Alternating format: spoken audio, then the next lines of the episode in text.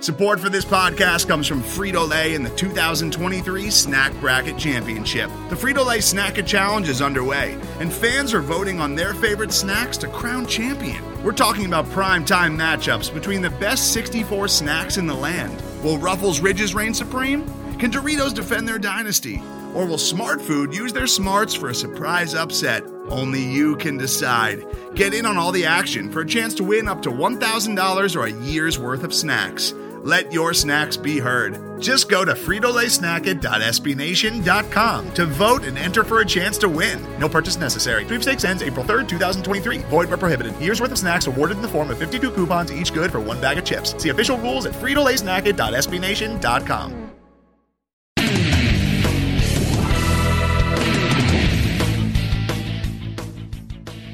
What's up, Knight fans? Welcome to the Black and Gold Banneret podcast, show number 50. Eric Lopez, can you believe it? We've made it to 50 shows in one year.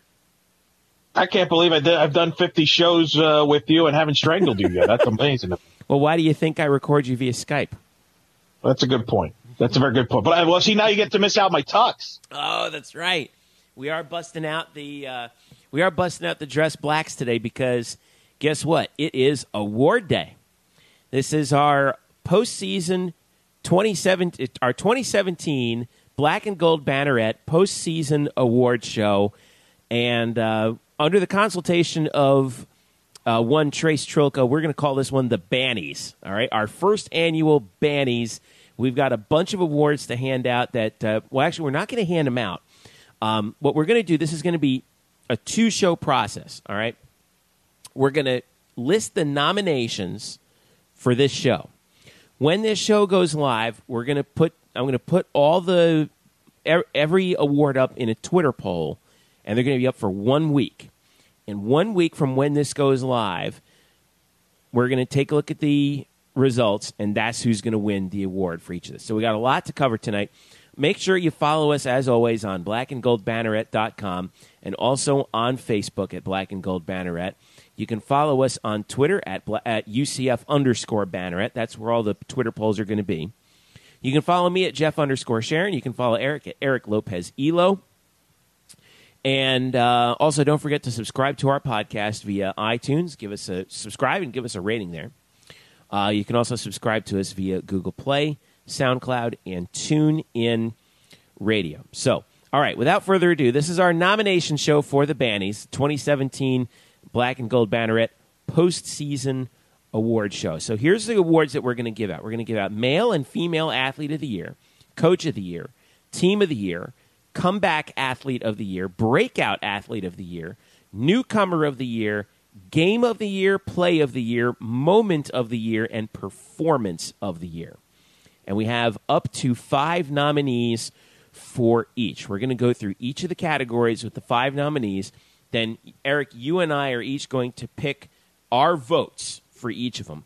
But in the end, the final uh, result will be determined by you, the listener, to the Black and Gold Banneret podcast via our Twitter uh, polls that we're going to have on our post actually um, for this uh, show. Okay, so so let's go ahead and uh, dive right in. All right, we're going to start with the individual awards and male athlete of the year. So we've got uh, so we're going to start off with well, first of all, Matt Williams of men's basketball is our first nominee. And uh, what a year that Matt had, considering that he almost didn't play for UCF at all this year, did he, Eric? Unbelievable. I don't think anybody expected the year that he would have, uh, be all conference, considering he was on the way to go into Wake Forest and then changed his mind. Uh, what a phenomenal year. Brought that outside, uh, outside scoring consistently uh, among the best shooters in the country from a three point land. Unbelievable. Unbelievable. And really, this was a hard category. And just to try to narrow down uh, who the finalists were, as you'll hear in a moment, but uh, Matt Williams certainly um, I don't know. I mean, the contributions he did this year was, I don't know if anybody expected it, uh, even when he did come back. Well, he started all 34 games. Uh, he fin- there were a lot of people we could have chosen for basketball, and even though Matt finished second in scoring behind B.J. Taylor as a senior, 15.2 points per game, 38% from three point range. He made 120 three point shots this year. Um, 120 of his 170 field goals total were from three point distance. So um, that gives you an idea. He is currently seeing, uh, you know, getting looks from the NBA. He has played himself into potentially a shot at the NBA. So our next nominee, Robbie Howell of baseball, the pitcher. Uh, a lot of guys you could have picked for baseball too um, this year, but Robbie started the season 10 and 0, finished 10 and 1 with a 3.32 uh, earn run average through two complete games. Uh, led the team in uh, innings pitched with over 100. Led the team in strikeouts with 94, and was just uh, an absolute stopper, you know, up there on the hill this season for UCF baseball, wasn't he? I mean, turned into an All American. I don't, yeah. you know, think about that. With the great tradition his program has had, he turned himself into an All American. Nobody would have expected that, and he really set the tone for this team on those Friday nights. Uh, uh, part of an improved staff overall, and uh, he was just unbelievable. And now got drafted in Major League Baseball draft, and uh, but what a great year! One of the best years any UCF pitcher has ever had. Yeah, I mean, and it's a shame that one loss came in the tournament, the lone blemish on this whole season. What a year uh, coming out uh, from football. Shaquem Griffin, what a year for him coming off. I mean, we know we know the story uh, about him and his twin brother Shaquille, uh, and we know the story about how he lost his hand. Um, but in his junior season, he's American Athletic Conference Defensive Player of the Year, a guy that the previous regime said wouldn't amount to much more than a special teams player. He wins Defensive Player of the Year this year for UCF football. Set the tone for that defense, which carried that team into a bowl game, and uh, you know he he was just a phenomenal year for him, and uh, just again to set that really that defense at times carried that team, and without him. Uh, he was the ringleader on that, and uh, without that defense, they don't make a bowl game, and he earned it. Uh, he uh, he was phenomenal as the defensive player of the year. Manuel, or, or, or moving on to men's soccer, Matthias P, uh, Matthias Puusealo, the uh, Finland native, another junior uh, who you know came to UCF all the way back in 2014, initially as a freshman. You know he was highly touted, and it was a tough year this year for UCF uh, men's soccer, no question about it. But Matthias was the real bright spot uh, for the team. Um, this year, he led them in uh, goals with 10 finished with 25 total points when you double the goals and add and add one per assist on 35 shots. Um, no UCF player had more than seven points on the year or more than three goals. Um, he was an offensive force this year for UCF, wasn't he? He was. And think about what you just said there about the offense. There was not a lot of offense around him.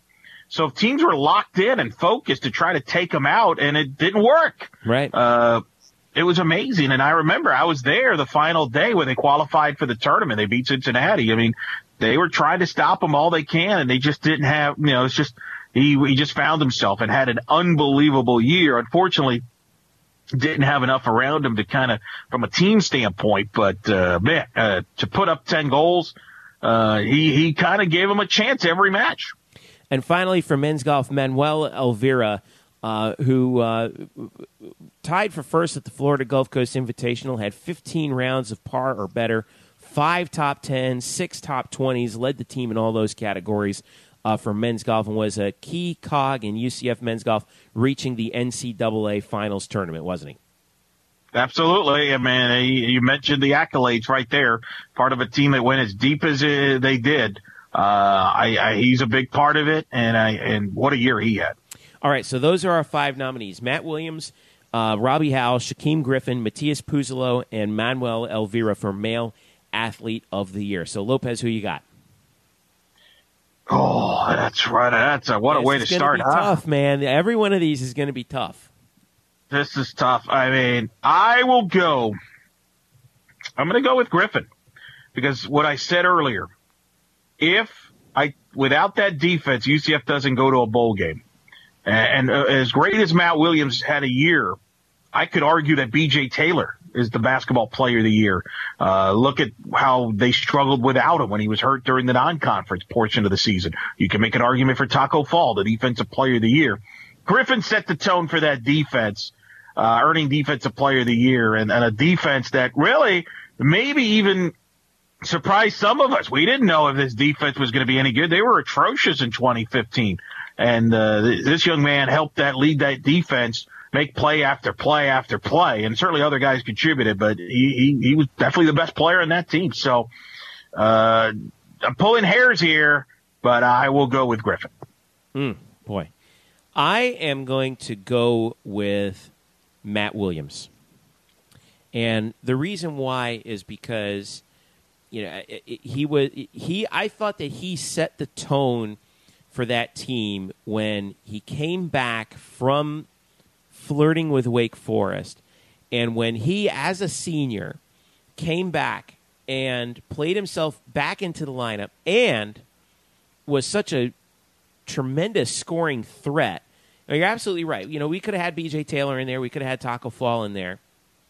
But Matt Williams, I thought, set the tone for the rest of the players on the roster in helping UCF um, men's basketball get to where they got under Johnny Dawkins in Johnny's first year. I think that you know if Matt had left, and maybe there wouldn't have been quite as much.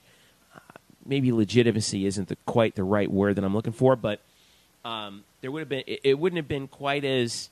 Um, it, it, it, just doesn't feel it doesn't feel like it would have been the same year without Matt coming back and, and really providing um, saying you know I'm buying in and if I'm buying in the rest of you guys had better buy in. And they bought in. That's something that that's a word that we kept saying about that team. So my vote goes to Matt Williams. Again you're going to be able to vote on all of these uh, via Twitter polls which we have set up on our site. All right let's move over to the female athlete of the year. Another five nominees. And uh, the first one we're going to come up with, we're going to have is, uh, boy, what a year for this young lady on the UCF cross country and track and field teams. Anne Marie Blaney, the redshirt senior from Ocala, ended up being the most one of the most decorated distance runners in um, UCF history. Uh, finished up her career uh, at UCF. Um, with so many titles and setting school records all over the place in cross country and in track and field. She made it to the NCAA's this year, was uh, key in helping UCF uh, to the indoor championships as well. Uh, Anne Marie Blaney, what a year for her um, in uh, in Knight in Knights cross country and track and field. I mean, what? Well said. Uh, to the point where she actually did a feature on her uh, locally on Spectrum Sports. They did a feature on her. That's how big it was. And you mentioned she was a big part of that indoor championship that UCF won, which mm-hmm. Uh, cannot be ignored. So what a phenomenal career. He'll go down as one of the best of all time to come uh, from UCF as far as uh, the, the cross country there, the track there. Speaking of a spectacular career, Jayla Hervey of volleyball, 5'11 senior from Huntsville, Alabama, um, finished up this season. I, you know, by the time this season had ended, you know, she had clearly established herself as the Knights' uh, best player overall. She was an all region first teamer. Um, recorded her 1,000th kill at UCF um, back in September. Uh, she scored 406.5 points um, for UCF this year, which was tops on the team. Uh, was second on the team with 4.71 kills per set, uh, and uh, had the most kills at 504 total. Top 25 in the nation. What a weapon she was, and she showed such um, as good as she was last year, and she was good and had to be good with Kia Bright getting hurt. Jayla really took the reins of this team this year, helping UCF volleyball to a 23 win season. It's going to be strange in the fall. UCF volleyball, where's the scoring going to come from and who's going to make the kills? That It's not going to be Jayla Hervey. That's going to be strange to say. Uh, what an impact she made in her, in the program. No question about it uh, it, it, you just, it, it, you just maybe taking the times for granted, right? Uh, you yeah. just took those kills for granted. That'll be the, I think that'll be one of the big questions in moving into the fall for volleyball is who will, you know, not replace her, but who kind of picks up the scoring there. Over to women's soccer. Carol Rodriguez, 99. She started all 19 games for UCF, led the team in goals with 12, added two assists. She uh, was by far the leader on the team in shots on goal with 60 uh, in shots with 62 shots on goal with 27. Um, highly decorated once again for Carol. Had that you know not a bad way to follow up from that bicycle kick goal that she had last season. First first team all conference. Um, and, uh, and and UCF. This is how important she was to the team in two seasons at UCF, she was a combined six, uh, or you, the Knights were a combined 16, 1, and 2 whenever she scored a goal.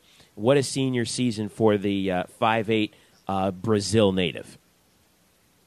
Well, just like I said for volleyball, one of the big questions in women's soccer, how you produce uh, replace that production. That's going to be the big question. But you're right. She was clutch. Uh, and, and, and it seemed like when they needed a big goal in this past year, she provided it for them and, uh, was tremendous. What a, what a run she had at UCF. Over to women's golf. Our fourth nominee for this order, Ashley Holder, All America performer. She had finished her career, her first three seasons at UCF. She finished in the top three in the uh, in the American Athletic Conference championships.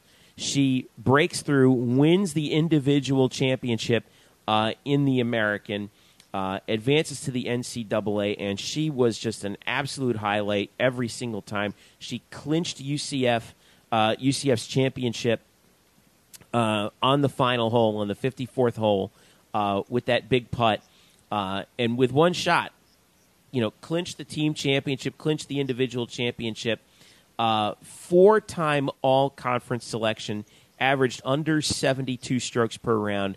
Um, not bad for a kid who came to UCF from Lake Nona, huh? You've covered the golf program for a long time. She's got to be in the conversation for best golfer from that program's history. No, I mean she's certainly uh, up there as far as I'm concerned. I mean, she uh, what a phenomenal career she had. Uh, I think we we got a shot to see her at the next level, right? If she wants to, right? If oh, she yeah. wants to pursue the professional tour, uh, I don't see any reason why she can't do that. Part of a lot of success. You mentioned that throughout her career.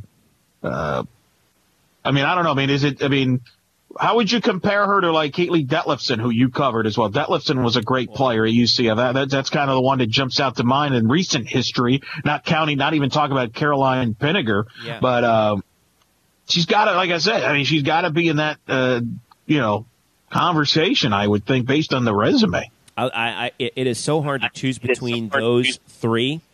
Um, considering you know I've covered you know all three of them to some in some respect, but you know um, uh, it, I'm probably going to be corrected. I should be corrected if I'm wrong, but I don't believe Carolyn won the individual championship, and I don't think Katie Katie did either. Um, but, there you go. But, but there so that's a that's a point right there. That's that a you how good Ashley Ashley was for UCF and the consistency too. You know, she, she finally broke through. We're really proud of her for doing that. And then finally, Aaliyah Gregory from women's basketball. Um, the senior from Strawberry, now she's a senior. Last year she was a junior from Strawberry Crest High School just outside of Tampa. Eclipsed the 1,000 point mark, led the team in scoring, uh, started 30 of 31 games, 16 points per game. Um, and she was like, she was she's the closest thing to Richard Hamilton I think I've ever seen at UCF with that mid-range jumper that was just deadly. Um, she uh, also averaged almost four rebounds per game, uh, 59 assists, which was third on the team, uh, 54 steals, which was third on the team. She just did it all. And what a breakout year she had for Coach Abe and UCF women's basketball really turned it on in conference too. I mean, she was the leading scorer because you know going into the year, one of the questions with women's basketball, one of, you know, was where's the scoring coming from? You had Zy Lewis, and then we didn't know where else. And Gregory took it to a next level to the point where she became the number one option. Uh, I think she averaged around close to 20 points a game during conference play, earning all conference, and she was on a torrid pace uh, during conference. Uh, phenomenal year, and a big part of you know the turnaround with that program. So those are your five nominees for female athlete of the year: Anne Marie Blaney from track and cross country, Jayla Hervey from volleyball, Carol Rodriguez women's soccer, Ashley Holder women's golf, and Aaliyah Gregory from women's basketball. All right, Lopez, who you got? How come I get to go first all the time? What? Come, that's not fair. You all go right, first right, you know time. What? I'll go. I'll go. I'll go first. I'll go first. All right. This is such a hard choice, but uh, I'm going with Anne Marie Blaney because she did what she was able to do, not just consistent consistently throughout her career, but basically in two different sports between cross country and track. She was utterly dominant in that sport, and uh, I, I, uh, if we're looking for who's the best athlete of the year, I like to. I, my first question is, who was the most dominant in her sport?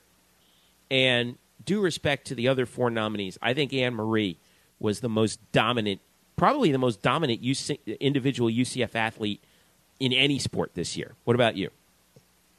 Strong argument. I mean, I can't. Dis- I, I don't disagree with a word you just said. Uh, I will. Let me make a case for Ashley Holder. Okay. Okay. She won the individual championship. Helped win the team championship mm-hmm. at the same time, right? Like it came down to the wire for the women's team championship, and she was a big part of that. You, she made the NCAA's. You mentioned she, uh, other great players in UCF women's golf have never won the individual conference championships, making the NCAA's.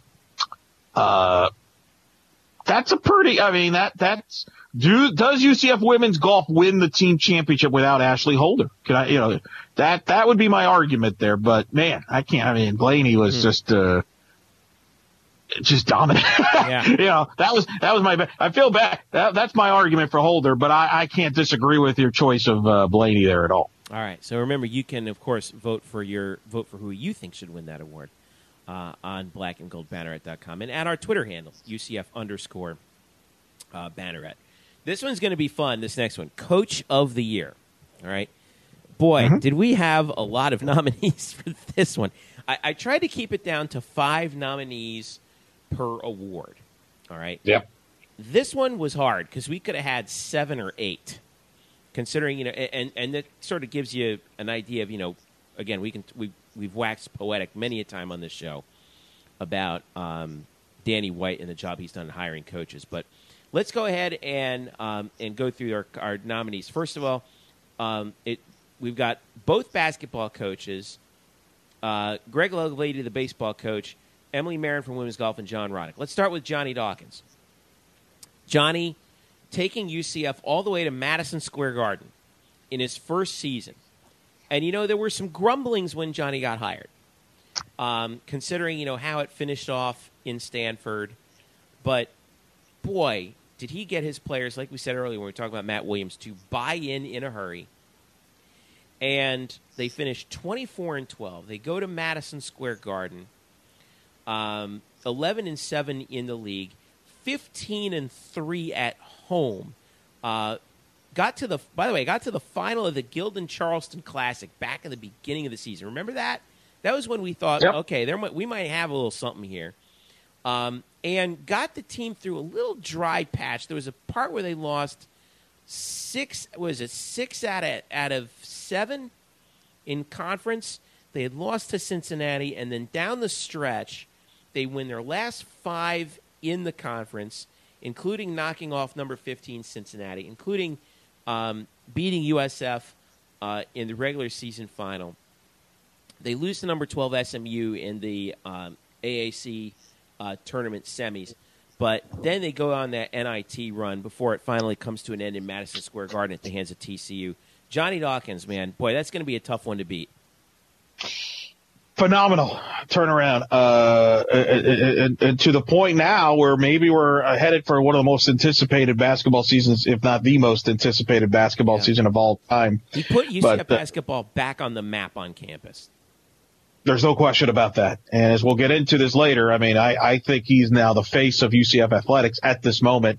Uh, in particular, not only what he, the, the production as far as on the court with the team, but just the way he conducted himself and I think the way he, I, I think he reached a lot of people that maybe weren't either basketball fans or that were, that haven't been for whatever reasons and that now all of a sudden are invested and interested again. Uh, uh, unbelievable. Unbelievable. You know who else did an unbelievable job? His counterpart on the women's side. Katie Abrahamson Henderson, Coach Abe, her team finished with 20 wins this season, 21 and 12 overall, 11 and 6 at home, 9 and 7 in the league got off to a hot start. Uh, started out six and one. Their only loss at home to Virginia Tech by three in that stretch. They lost by one point to Buffalo. Um, boy, as they as they headed towards as they we headed towards New Year's, we, they only had two losses on the schedule. They lost to UConn to start off the to start off the conference season, but I thought played them as hard as any other team played them um, in the conference schedule. Uh, at one point, the Knights won uh, six in a row down the stretch. Um, they get to the conference tournament where they uh, were stopped by UConn, but did get to the WNIT where they defeated Stetson by 20 in the first round before losing in Atlanta to Georgia Tech. But um, what a year that she had! And really, you could argue, you know, Johnny Dawkins, you know, had a, um, you know, he was able to put together, you know, he had he had talent coming back for that team, right? Coach Abe had to piece this thing together, and to win 21 games in your first season uh, in the American when you're facing the likes of UConn. You know they didn't even they didn't exactly have an easy out of conference schedule either. Um, deserves a ton of credit, and I think UCF women's basketball is set up now to be a real challenger in the next few years under Coach Abe. What do you think? Pretty amazing going to the NIT, WNIT, win over 20 games, going from single digit wins to 20 wins in a, over 20 wins in a, in a one year. Uh, with a roster that has limitations. I mean, you could make the argument there was really only two scorers on that team with Lewis and Gregory stepping up. And of course, you had great size inside. I, I thought she did a tremendous job on that with along with her staff and uh, uh, pretty remarkable, pretty remarkable now. Uh, and, um, it really makes you wonder what she's going to do once she gets her players into this program. Yeah, yeah, an amazing job by Coach Abe. Another newcomer, head baseball coach Greg Lovelady. What a year for him in his first year. 40 and 22, 15 and 9 in the conference in a much improved American Athletic Conference, by the way. Much improved. Won 29 of 39 at home. Uh, got off to, a, again, a hot start. A uh, couple wins over some over some marquee opponents. Defeated Florida 11 to 2 at home. Uh, and got to the American Athletic title. Won the American regular season title. Um, it, won a couple games in the American Championship before they uh, fell to this this East Carolina team that just got hot at the right time. Um, but wow, and then made it to the NCAA Tallahassee Regional. You know, the season didn't end the way uh, that I'm sure he would have liked, but um, again, I, I, keep thinking back to that press conference at the end. Um, you know, after the Florida State game when they bowed out, and you saw the emotion from Greg Lovelady, and you could tell how much he put into he put in with this team, and how much you know, he loved the guys and they loved him back. And that to me is a real signal from the players about their coach and the job that he did because the baseball program I thought was really directionless heading into eh, you know eh, after last season. And he comes in, gives them direction, gives them agency. And look what they did. 40 games in his first year. And you could say that that's the common theme, right? With all, with all these coaches is they came in and they kind of uh, were able to get players that not, not were not necessarily theirs, but they basically took them as theirs, and the players bought in. And I think that's a big key. Um, I think Lovelady, what a phenomenal job he did on a team that really, uh, you know, I question how talented this team really was. I, I think they overachieved and they won the regular season championship for a league, as you mentioned, is underrated. This is a top five conference when it comes to college baseball. In the American Conference, you beat USF, your rival, to do it. You get back to the NCAA tournament for the first time since 2012 for this program. Yeah. Uh, and just phenomenal with limited bats that we've talked about on this podcast. With you know, we had Trace on recently, and I still think they were very limited offensively. And then you know, maximizing what you have on your roster. And I know you've mentioned this many a times, and I'll let you do it again. The pitching staff among the top five, top ten throughout the year in pitching, and and that gives a credit to Lovelady and a credit to his staff too. Yeah, what a year for him, and uh, and and put UCF baseball back on the map in the same way that Johnny Dawkins put UCF men's basketball uh, back on the map. Emily Marin of women's golf, another nominee. Another nominee. The Knights win the American Championship this year once again under her direction. They get to the Athens Regional. uh, and, uh, and what a again, you know, the, the we thought that you know golf and tennis are the sports where we know UCF are kind of the sports of the future for UCF. Emily Marin's already there, and uh, what a great, what a fun time it was talking to her earlier this year on the show, and what a job that her team did in a very tough sport.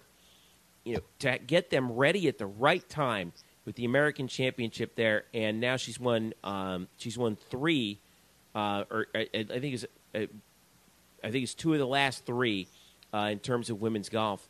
Um, what a job she did with that team, huh?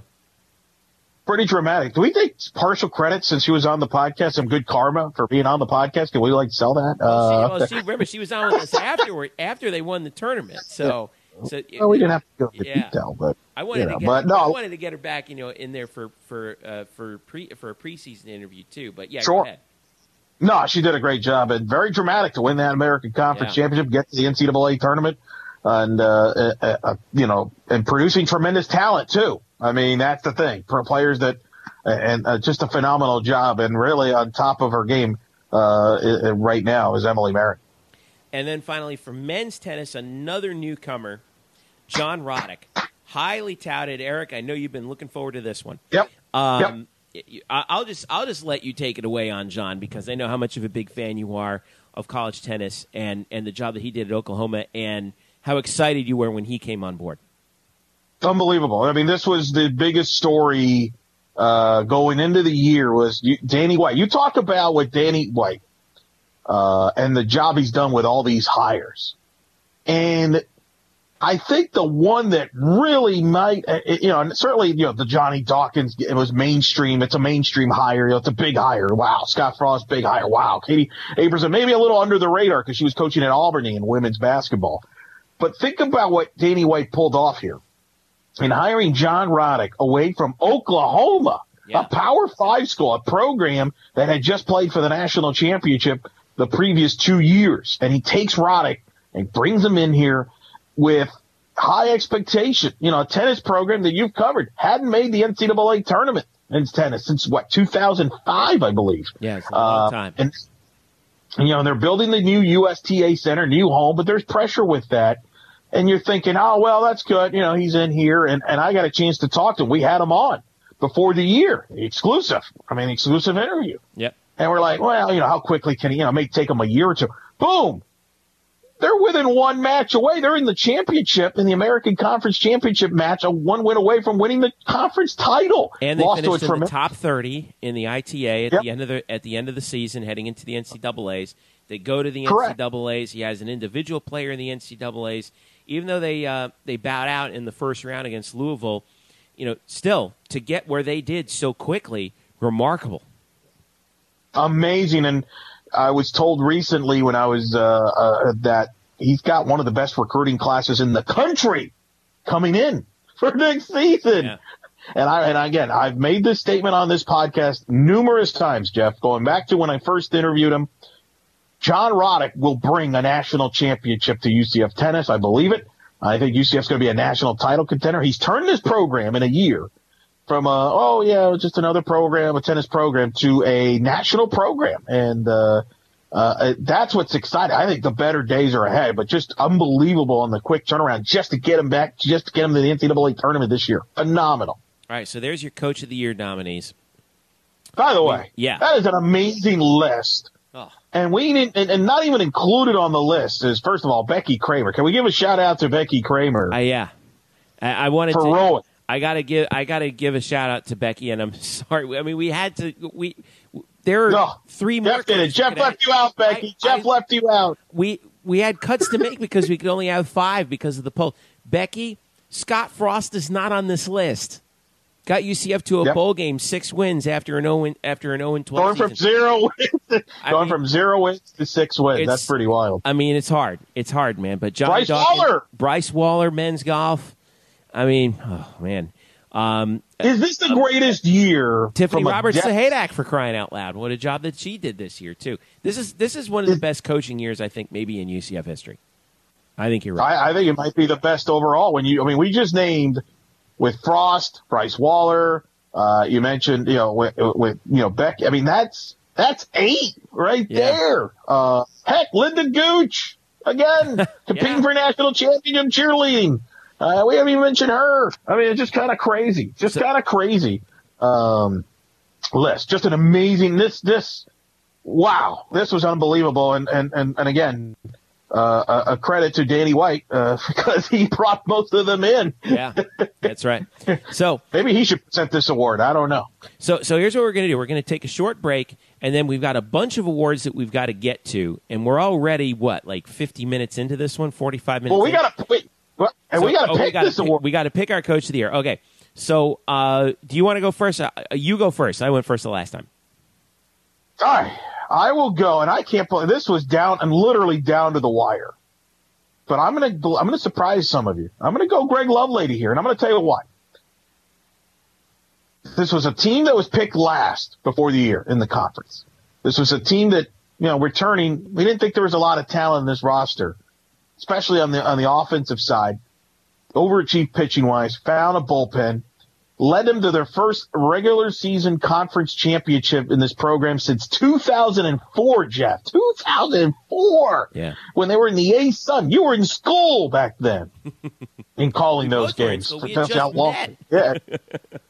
That's how long ago. You weren't even married. You, I don't, I don't even know if you've met your wife at that point. No, if you did, at that point. Yeah. uh, so tells you how long it was Yeah. and he gets them back into the NCAA tournament for the first time since 2012. For those who say, "Oh, it should be easy to get," no, this program hadn't been to the NCAA tournament in 2012.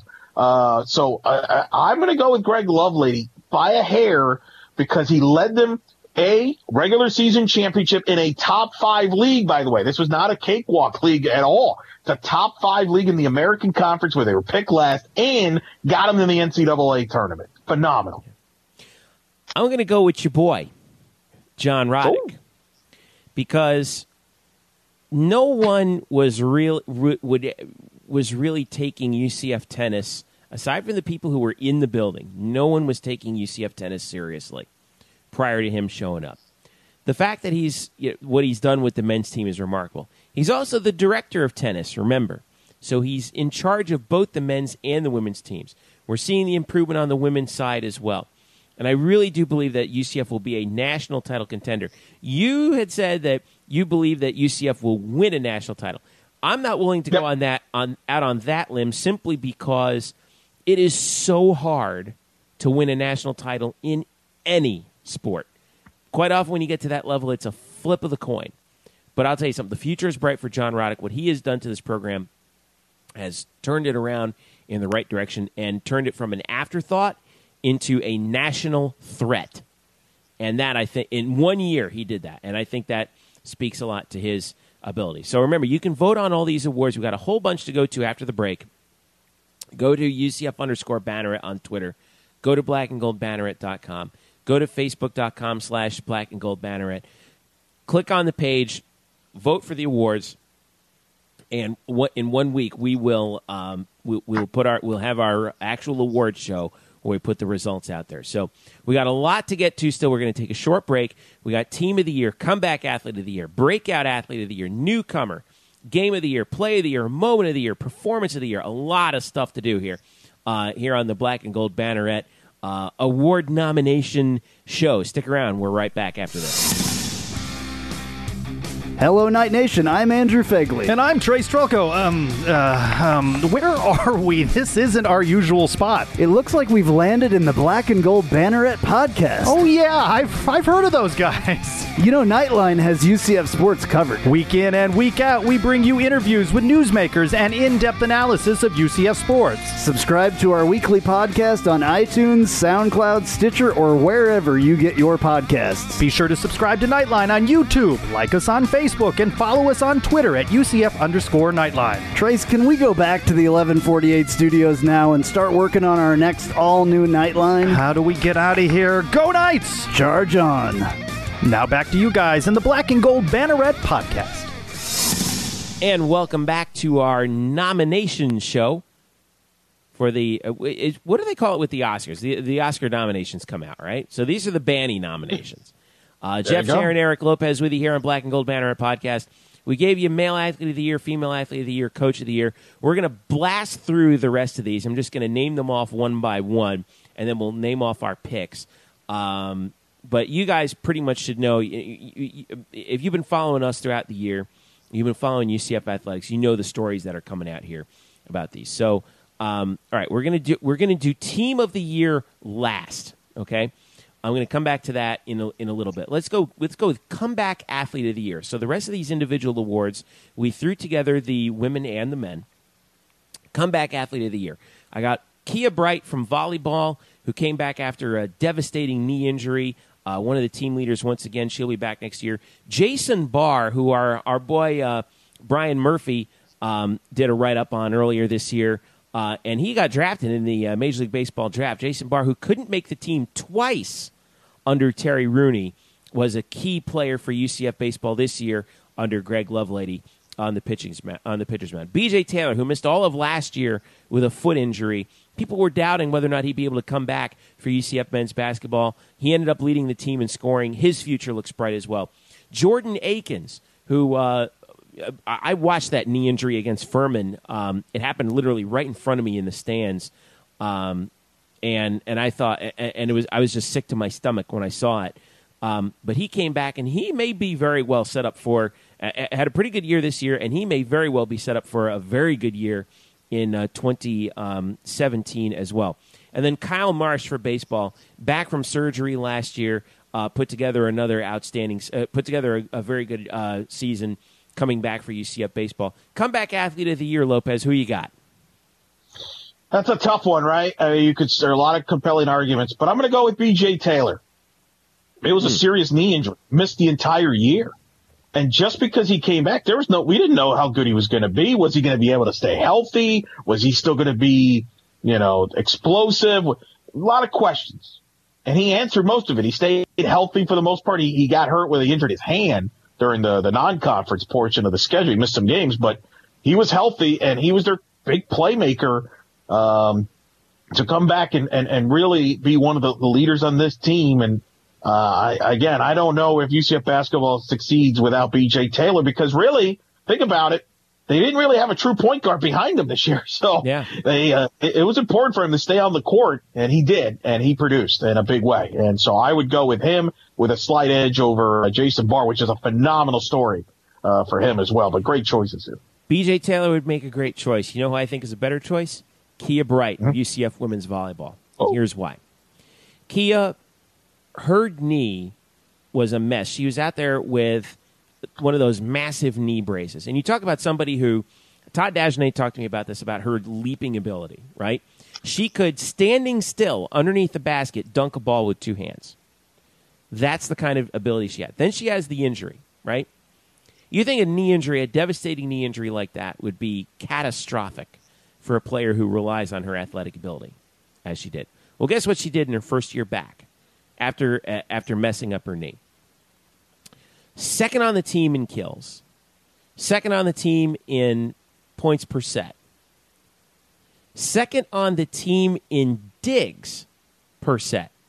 So she was this outstanding two way player for uh, for for Todd Dagenais and the volleyball team, and now she's going to be back this year with. You know, like you said, it usually takes you a couple, you know, really like eighteen months to come back from the the kind of injury that she had, and here she is, um, primed and ready to be, I think, an all conference performer. So my vote goes to Kia Bright for comeback athlete of the year breakout athlete of the year. This is an athlete who, um, you know, may have been with UCF for a year or two before, but all of a sudden just burst onto the scene uh, in some way, and, and and it's the kind of player who has a season where you're like, wow, I didn't, we did not see this one coming. So here we go. Aaliyah Gregory, women's basketball, speaks for itself. She was an, one of our nominees for uh, uh, female athlete of the year. Shaquem Griffin, one of our athlete, one of our male athlete of the year um, nominees. Shaquem, obviously defensive player of the year uh, for uh, in the American. Corey Lovett of men's tennis, who came, uh, who, who, who, was UCF's lone uh, individual performer in the NCAA uh, tennis tournament.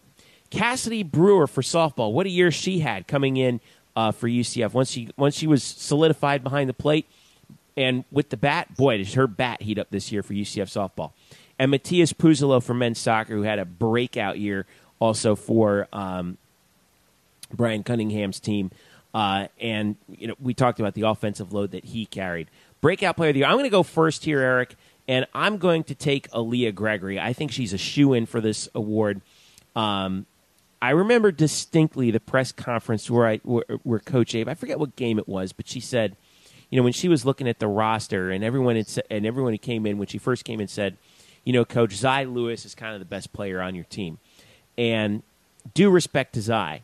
Uh, and then Coach Abe said, you know, yeah, Zy's really good, but you know, this Aaliyah Gregory, she's really good. You guys are sure that she's not, you know, it, it, it, she might not be the top, the, you know, the top talent around here. And boy, did she prove it this year, leading the team in scoring, um, and just doing it all offensively and defensively for UCF women's basketball en route to a 20 win season. What about you, Eric?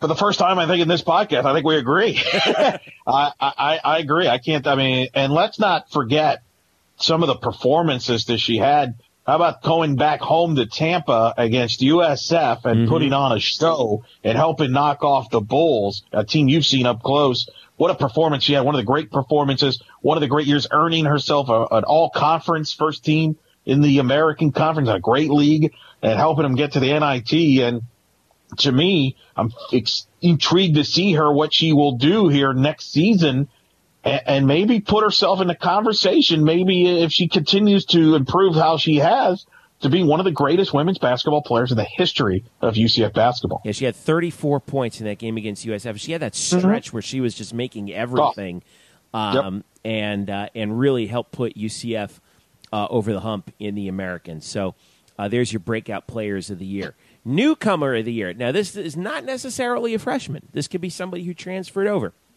Um, we got five good nominees here. Boy, this one's tough. Rylan Thomas for baseball, who was a revelation for UCF, especially with the bat. Um, Joe Sheridan, excellent pitcher for UCF, the lefty who came up with a number of bi- came came up big in a number of big moments for UCF. Um, th- this one, of course, you know we're going to go here. McKenzie Milton, the quarterback for UCF football, uh, who it, who is the the pioneer of bringing a new style of football to UCF um, in 27 in 2016 and 2017 under uh, Scott Frost. Maria Balcazar, a real um, uh, uh, unheralded newcomer for women's golf. You know, uh, we talked about Ashley Holder. Maria Balcazar had one heck of a year this year, and then Aaliyah White for softball, um, who who who's become who's become UCF's ace, and uh, and might be um, on pace to be you know to take a number of UCF softball pitching records uh, when all is said and done after four seasons at UCF. Eric, you're going to go first on this one. Well, it's tough this one, but I, I, I, you know, and I'll be accused of being a homer on this one since I do call her games. But uh, I'm going to go with going. I'm going to Leah White, and the reason I go with Leah White, look, the UCF had graduated, arguably, not arguably actually, she is the most decorated pitcher in the history of the program, in Shelby Turnier, who went on to the NPF and won an NPF championship. They also graduated the number two pitcher on that staff, Jamie Uvari from last year. So going into the season in 2017, I mean, UCF only returned 60 innings of experience pitching, which was from uh, Manemi Calixto. So you had Manemi Calixto coming in with three freshman pitchers and you're like, where is the pitching going to come from? Is someone going to step up? Who's going to, what, what's going to, how is this team going to do pitching wise? There's a lot of questions and Aaliyah White, a true freshman. Just, I, I think considering what she, you know, having a young team behind her and everything, really uh, stepped up and, and had a tremendous year as a freshman. Uh, it, it really, other than Mackenzie Otis in 2012, there's no other freshman pitcher that's ever had a year than Aaliyah White. Uh, when you consider she was among the nation's leaders in when she went 18 wins this year. 18 wins. To put that in perspective, UCF won 29 for the season. Uh, she made second team all conference. She should have won rookie of the year in the American conference, didn't.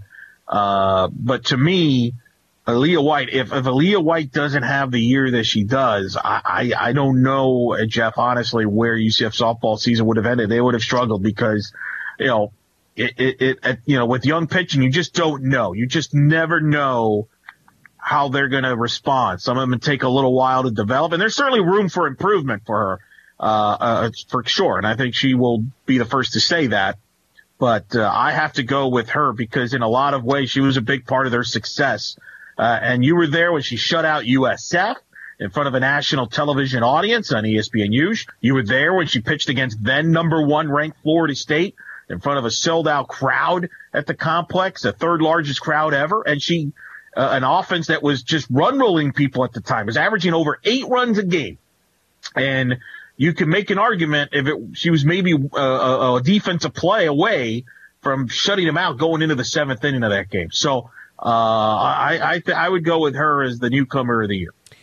I, you make a strong case. I had a hard time choosing between Aaliyah and Rylan Thomas. I'm going to go with Rylan, and here's why. Rylan Thomas comes in as a freshman.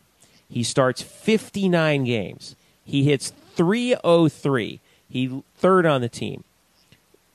Just 12 percentage points behind the leader. He leads the team in, with home runs with 14. He leads the team in RBI with uh, with 53. Tops in total bases 124. Tops in slugging at 530. And then in addition to that, as a pitcher this year, he makes 7 appearances, goes 1 and 0 and doesn't give up a run. Now you might say, well, he only pitched 8 innings. I don't care. He gave up only 3 hits, he walked only 4 guys, struck out 10. He was dominant he was as dominant on the hill in his brief amount of time as he was with the bat, having started 59 games. So I'm going to go with Rylan Thomas for UCF baseball. All right, it's a good choice. Good choice. I can't. I mean, let's. I mean, let's. Let, let me paraphrase this. The people that we don't pick, there, there's no wrong choices here.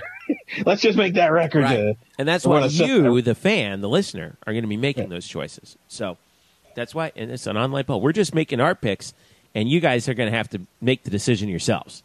All right. So good luck with that. Let's do. Uh, all right. Next up, game of the year. All right. So we got we got four like individual event sort of um, awards here. We got game of the year, play of the year, moment of the year, and performance of the year. The game of the year is basically the one single event that was just a remarkable, um, just the quality of the game itself. It's like it's like one that you would want to record and watch on um, on your on your DVR. I almost said your VCR. Can you believe that? But because that's what we used to do, right? So, um, all right. So we'll start with men's golf winning the NCAA Murfreesboro Regional. Um, first time the UCF's done that in a long time. Bryce Wallor and UCF um, making their way to the NCAA final with that. Women's golf winning the American Athletic Conference tournament in dramatic fashion, coming down to the final hole, and then also you, uh, and then in addition to that, um, you get Ashley Holder uh, winning the individual title at the same time, clinching it on the final hole. Women's basketball upsetting number 22 USF in Tampa um, in a game where she, uh, where uh, we, talked we talked about Aaliyah Gregory, where she had uh, another amazing performance in that stretch, and UCF knocks off what was what I thought was going to be a next to UConn was an almost impossible to beat USF team that I had seen um, in the Sun Dome, and UCF knocks them off with some with a great defensive performance. Men's basketball, a bunch of games we could have chosen from this one, but we chose uh, the Knights shocking Illinois State in the NIT up at Illinois. They were re- they were ready for Illinois in the next round. They were going to host that game. Uh, Illinois State, the one seed, uh, in the in the night side of the bracket, the NIT, and the Knights go up there and spoil the party and get to host one more game against Illinois, which they eventually went on to win. More on that in a little bit because that's one of our nominees for one of the later awards. But we chose like in just that individual game was just an amazing dramatic game. I think drama has to count for this. And then speaking of drama, baseball uh, in extra innings up in East Carolina. This was back I'm actually pulling up on the schedule right now. This was um, back on April the 13th, and the Knights had just just gotten swept by USF, and then they lost to Florida Atlantic. Then they got to go on the road to Greenville, and this is at a time before ECU um, you know, really kind of you know, ECU had a rough year this year, but remember they were coming as the as the uh, pre one of the preseason favorites in the American, and the Knights were down in this game. Uh, big early. They were down. I'm looking at seven to one heading into the fifth inning, and then they just chipped away and chipped away. Rylan Thomas with a two RBI single that tied the game in the ninth. That went to the end. It went to the eleventh. Brennan Bozeman with the single, and the Knights come back from seven one down in the fifth to win eight to seven in extra innings over East Carolina, and that started. I think that really ignited UCF's run uh, in baseball this year to uh, 40 wins. I mean, we knew they, get, they they did get off to a pretty good start, but it was kind of they were kind of not quite you know figuring it out, and that was the game where all of a sudden they kicked it into the fifth gear. So those five games, Eric, which one you got? I know I'm sounding like a broken record, but this was a hard one to pick. and I no, and, I'm, and, I, and honestly, I, I've gotten back and forth on this.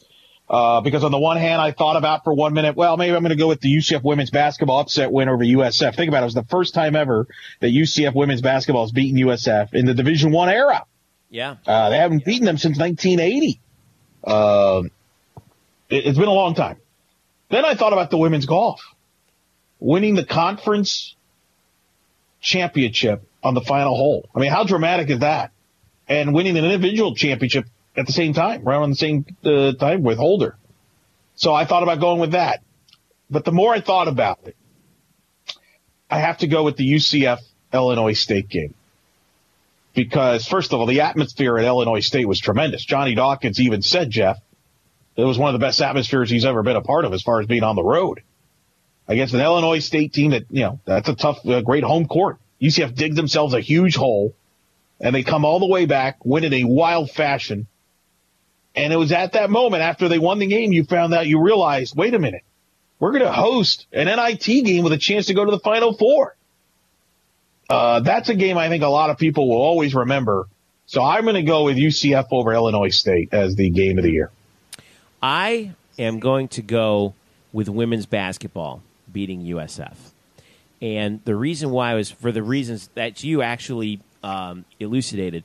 You know, UCF had not beaten USF in the Division One era, had not beaten USF in Tampa in the Division One era, and USF I'd seen them actually. I think was it the week or two before when they played yep. Cincinnati, and and I'm looking at this game at, at, this team, and I'm like, man, if it wasn't for UConn, this team would be running away with this conference, and just their style of play was like I was honestly scared. I was like, man, this is going to be a problem.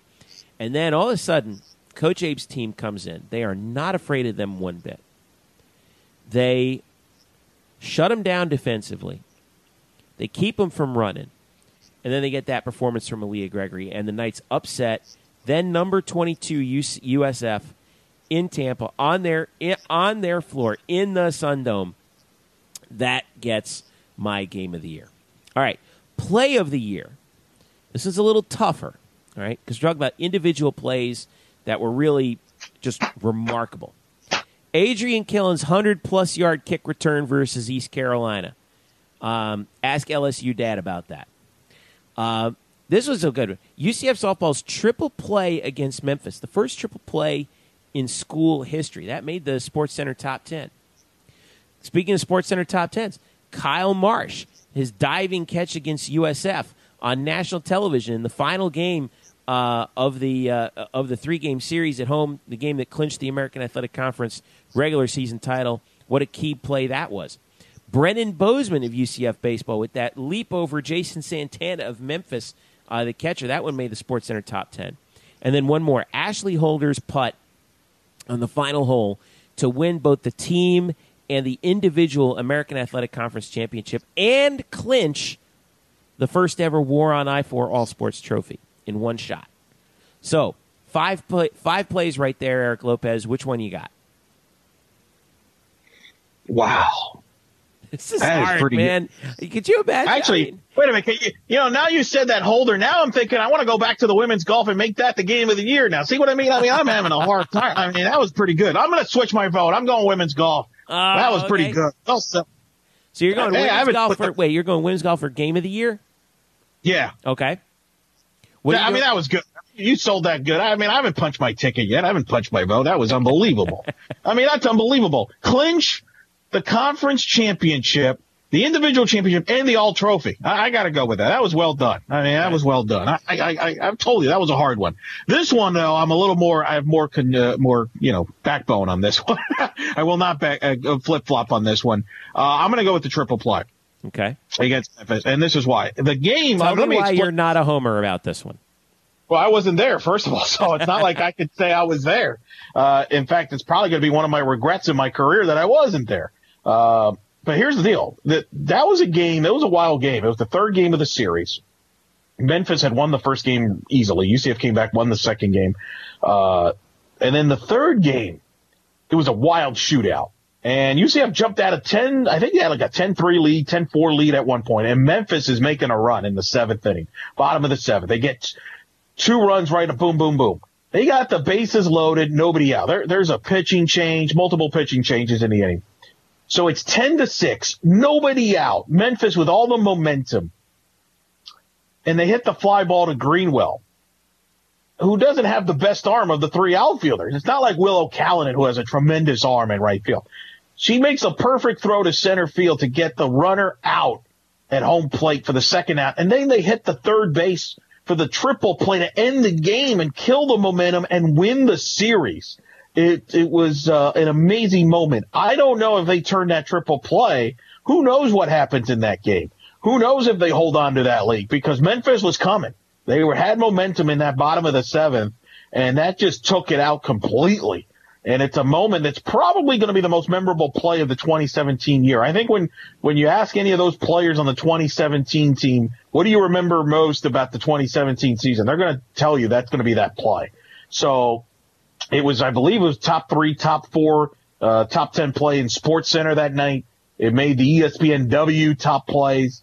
Um, and it's the first in the history of the program. And Who knows if we'll ever see a triple play again? It's not like it's guaranteed to happen again. You know, the other stuff, uh, uh you know, were, were great plays, but we've seen those type of plays before. I don't know if we'll ever see another triple play. And so I, that's my vote. I'm going to go with Ashley Holder's putt because I, I, I, you know, I, I, we've talked. I talked with Coach Marin about that, and it's just, you know, there were the the job that she's done, just getting, you know, preparing for that moment, and in one shot on that 54th hole, she clinches the team title. She clinches the individual title after three years of finishing in the top three and not coming up with the individual. She clinches the individual and she clinches the War on I four All Sports Trophy for UCF in one shot up in uh, up in Palm Coast. What a moment that was! So much riding on that, so much pressure, and she came through. That to me is the play of the year. It was a tough choice for me between that one and the Adrian Killins kick return because the kick return was, you know, not just the coming out party for Adrian, but I thought a coming out party for UCF football, where where all of a sudden we we stood up and said, "Whoa, this is what we're going to be seeing now," and you know that was that was a um, th- that was a tough call, but I'm going to go with Ashley Holder's putt uh, to clinch the American. Um, now, along those lines, we're going to do moment of the year. So this may not necessarily be a game or a play, but just the, a general moment um, that just really made us stand up and applaud um, for UCF. Here's what we've got baseball clinching the American at home against USF in a, a winner take the title. Um, in- a winner take the title game, they clinched a share of the American, by the way, with Houston, but to do so against USF at home uh, on the final day of the regular season. Um, basketball, Zy Lewis, who has been through so much in her career at UCF, um, became UCF's all time leader in threes by either a male or a female basketball player. Rowing, sweeping every race at the American Athletic Conference Championships uh, in Sarasota. men's basketball defeating Illinois at home in front of 10,000 people to go to the NIT semis in New York. And then men's tennis defeating number 23 Texas Tech 4 to 3 in their first ever match at the USTA Center, their first ever team match under John Roddick. Um, those five, so many moments to choose from. And I, and I, we tried to be diplomatic about it, and maybe some that would have counted as moments we put to play of the year or game of the year, uh, or Sure. next one performance of the year. But moments of the year, I, I think we got five really good ones. I'm going to go first, and I think we're going to agree on this one. I'm picking, you know, due respect to everybody on the other. I'm picking the men's basketball game against Illinois. Um, you know, when you consider Eric that you know when we came to UCF, we were happy when we got 2,500 people in the arena for um, for men's basketball. We were back in the back in the days when we were in the A Sun, right? And we were coming back from softball. We went, we walked over together to that to the arena after softball was over, and to walk in and see standing room only, essentially in UCF Arena, ten thousand and eleven people. It was loud.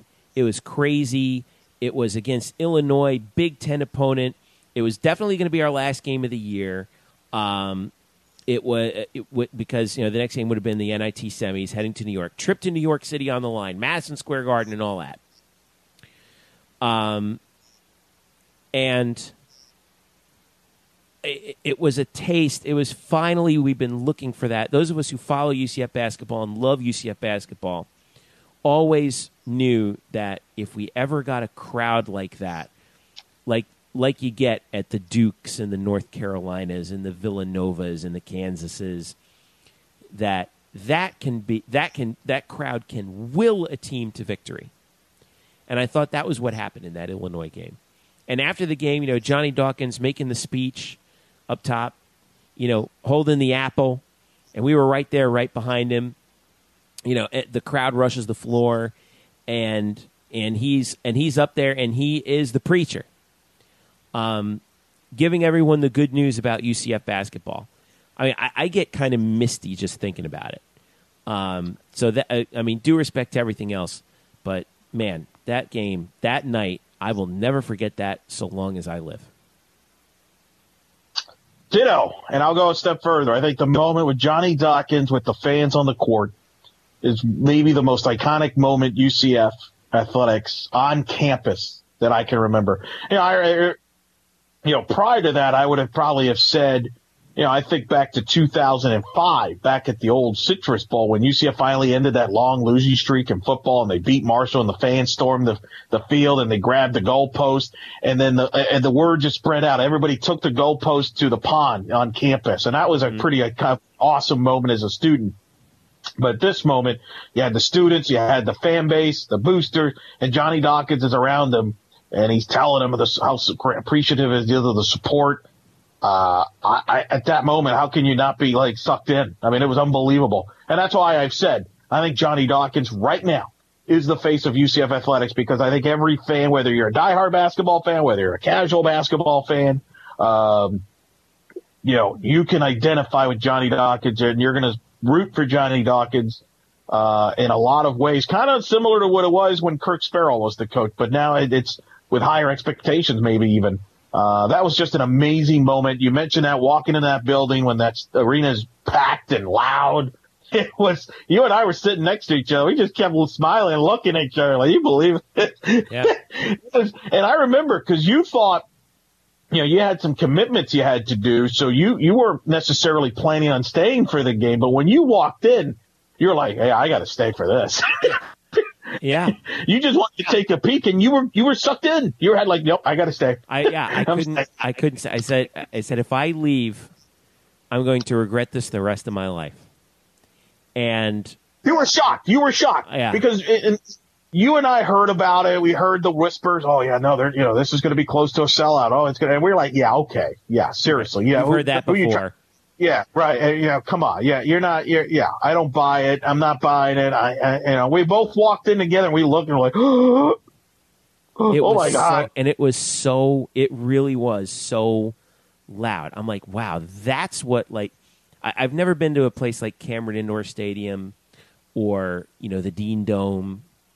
Um, I've been to Littlejohn Coliseum, you know Clemson's home home gym for when they play Duke or Carolina, but you know I was like, wow, this is this is what it's like.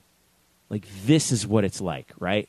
And uh, amazing. I, I I I think we have to agree on that one. Moment of the year. Yeah. All right. Yeah. Performance of the year, and then we have team of the year. We're going to finish up with. So performance of the year. This is not necessarily the game of the year or the moment of the year. This is some. This is an individual athlete who just was at the peak of their performance. Was in a zone for a game, a series, a stretch of whatever. We'll start with Rylan Thomas in his three games against Central Michigan. That three game series. Thomas went eight for eleven at the plate, four home runs, twelve runs batted in, and he got his first career pitching win in the third game of the series um, on a uh, walk-off RBI single by um, Eli Putnam.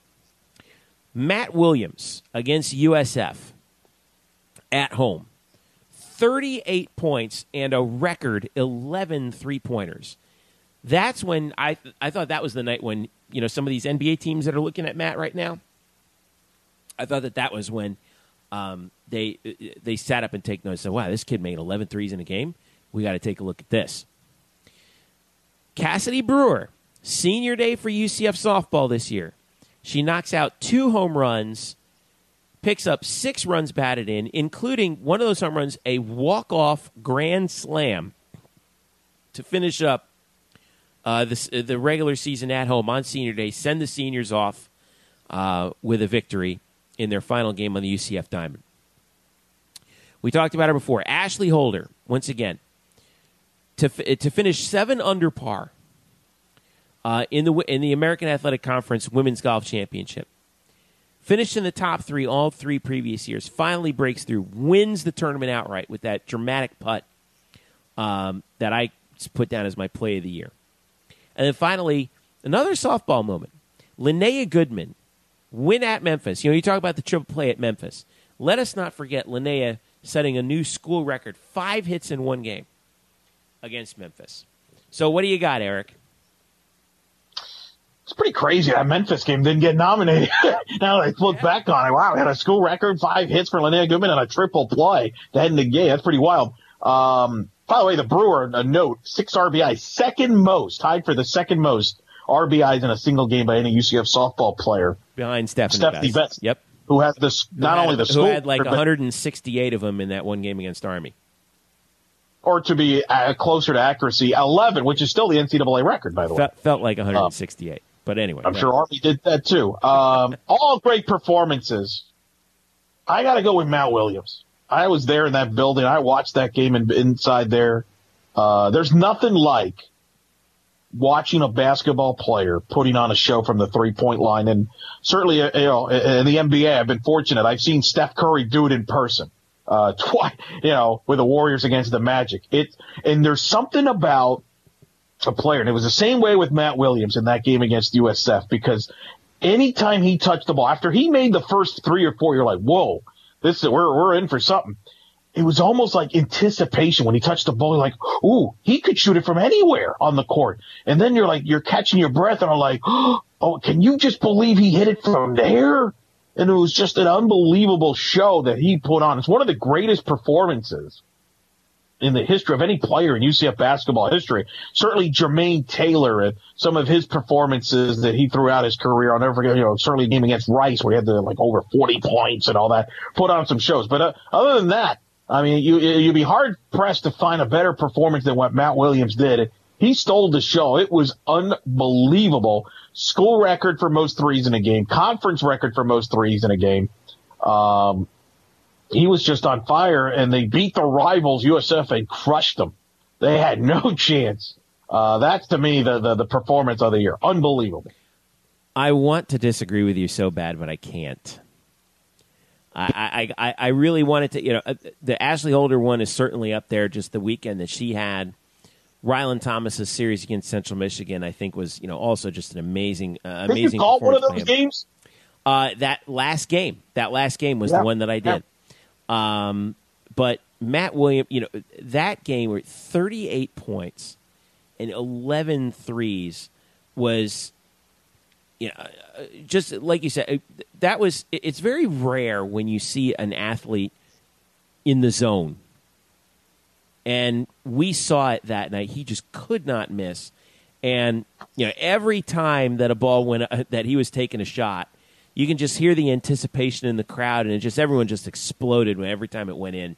11 threes in the game against your rival USF. I know USF had a bad year this year. I don't really care. Um, 38 points. What a night that was for Matt Williams. All right, here we go.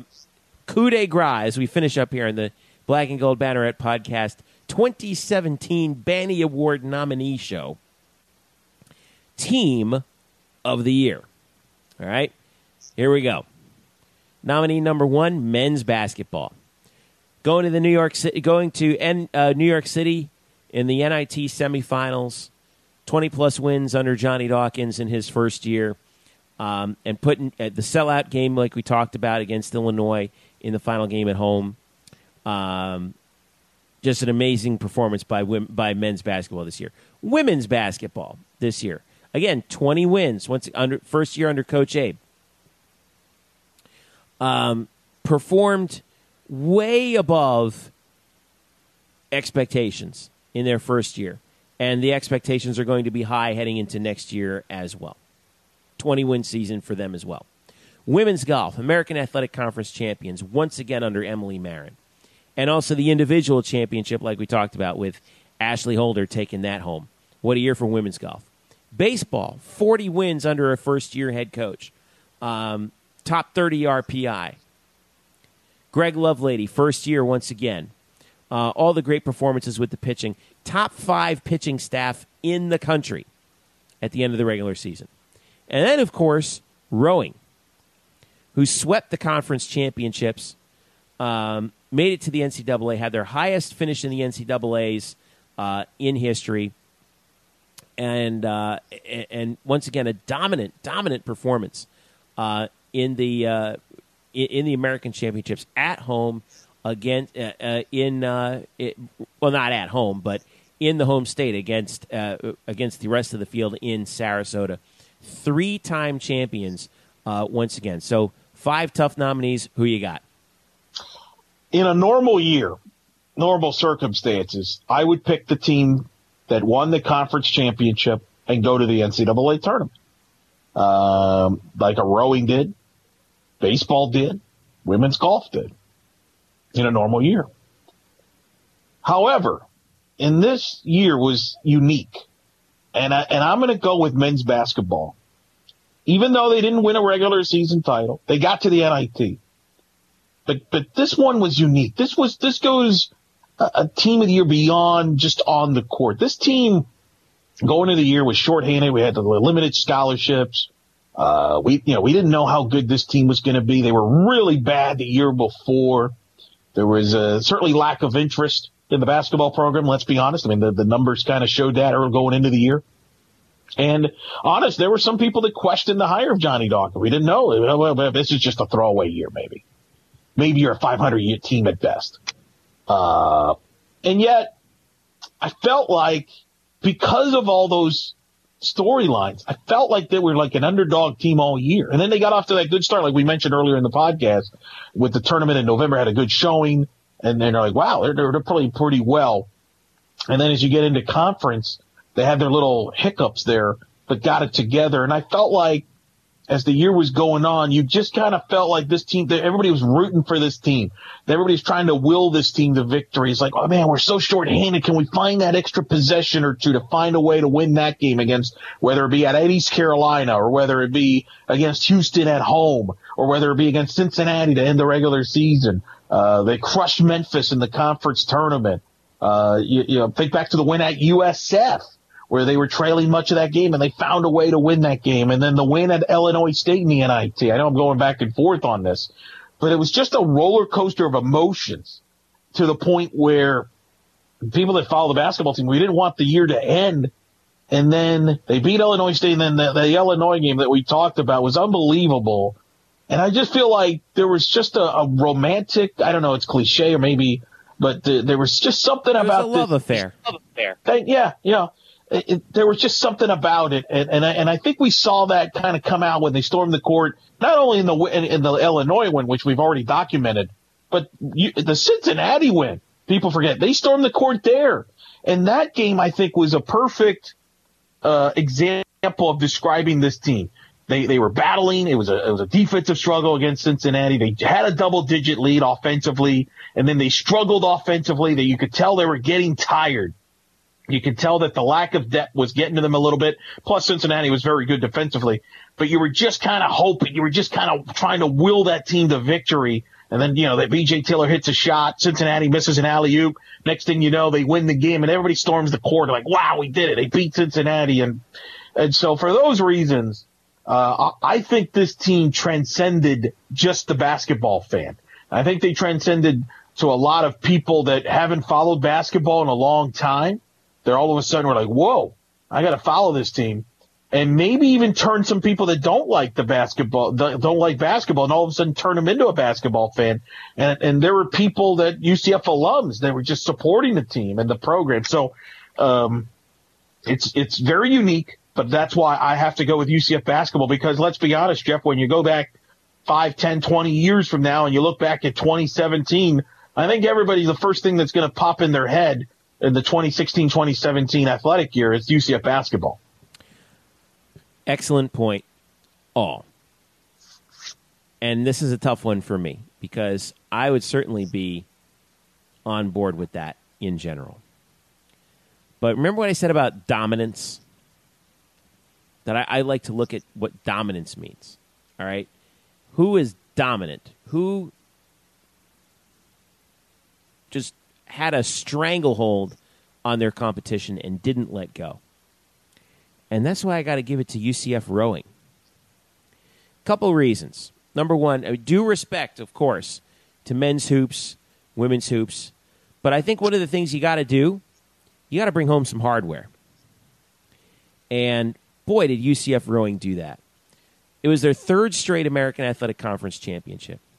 They swept all six events in Sarasota en route to winning the American. And in a sport where it really comes down to you, you, you, they're racing against the clock, okay? For them to do what they do, to dominate the way they did, and we talked about Becky Kramer and the job that she's done with this program. Um, it, it, it's it's mind blowing, and they don't get enough credit for it.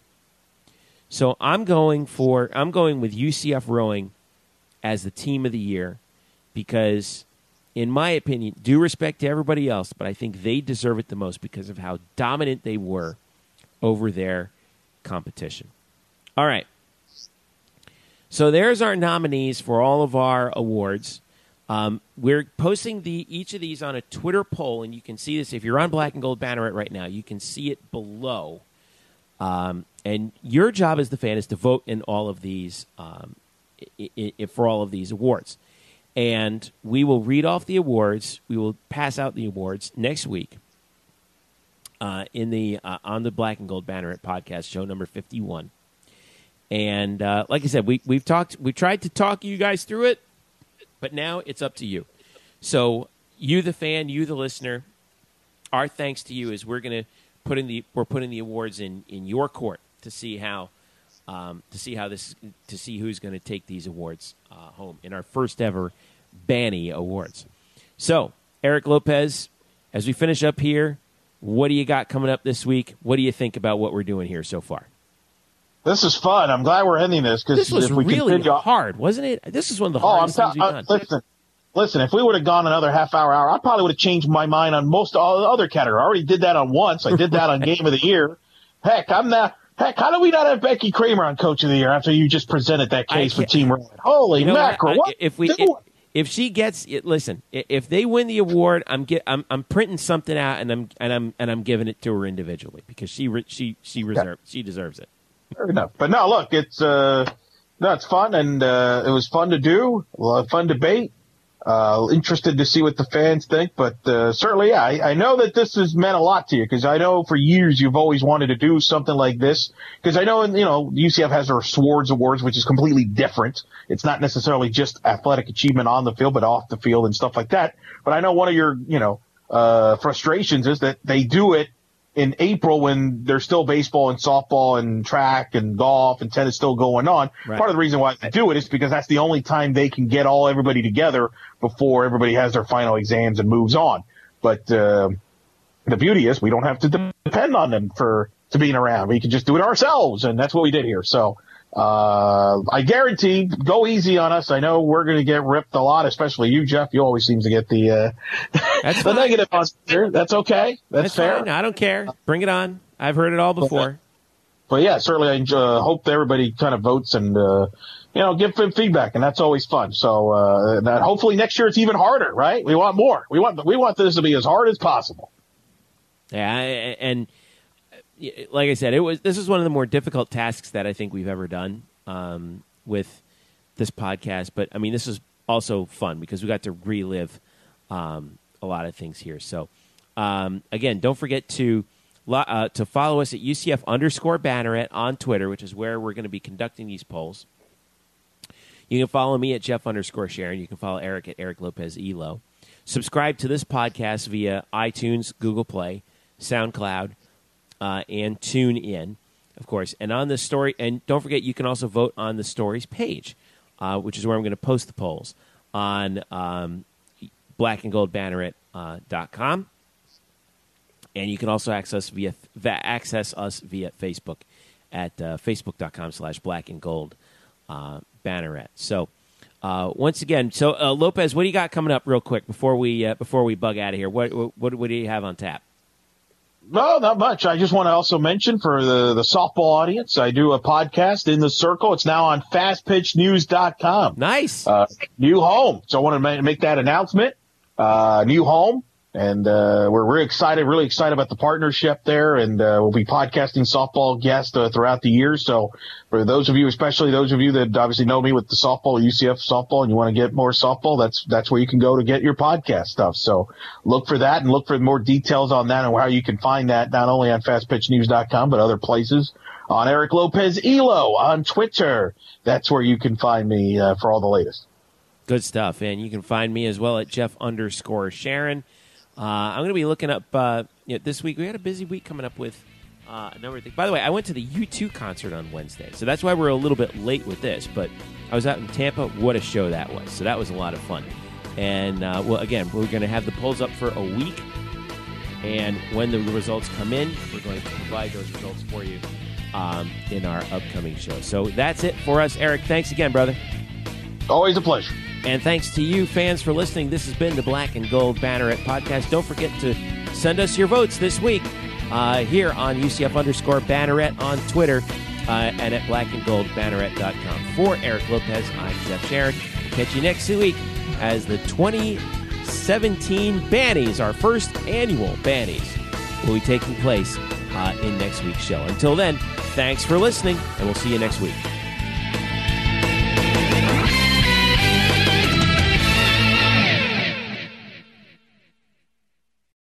Today's episode is brought to you by Cars.com.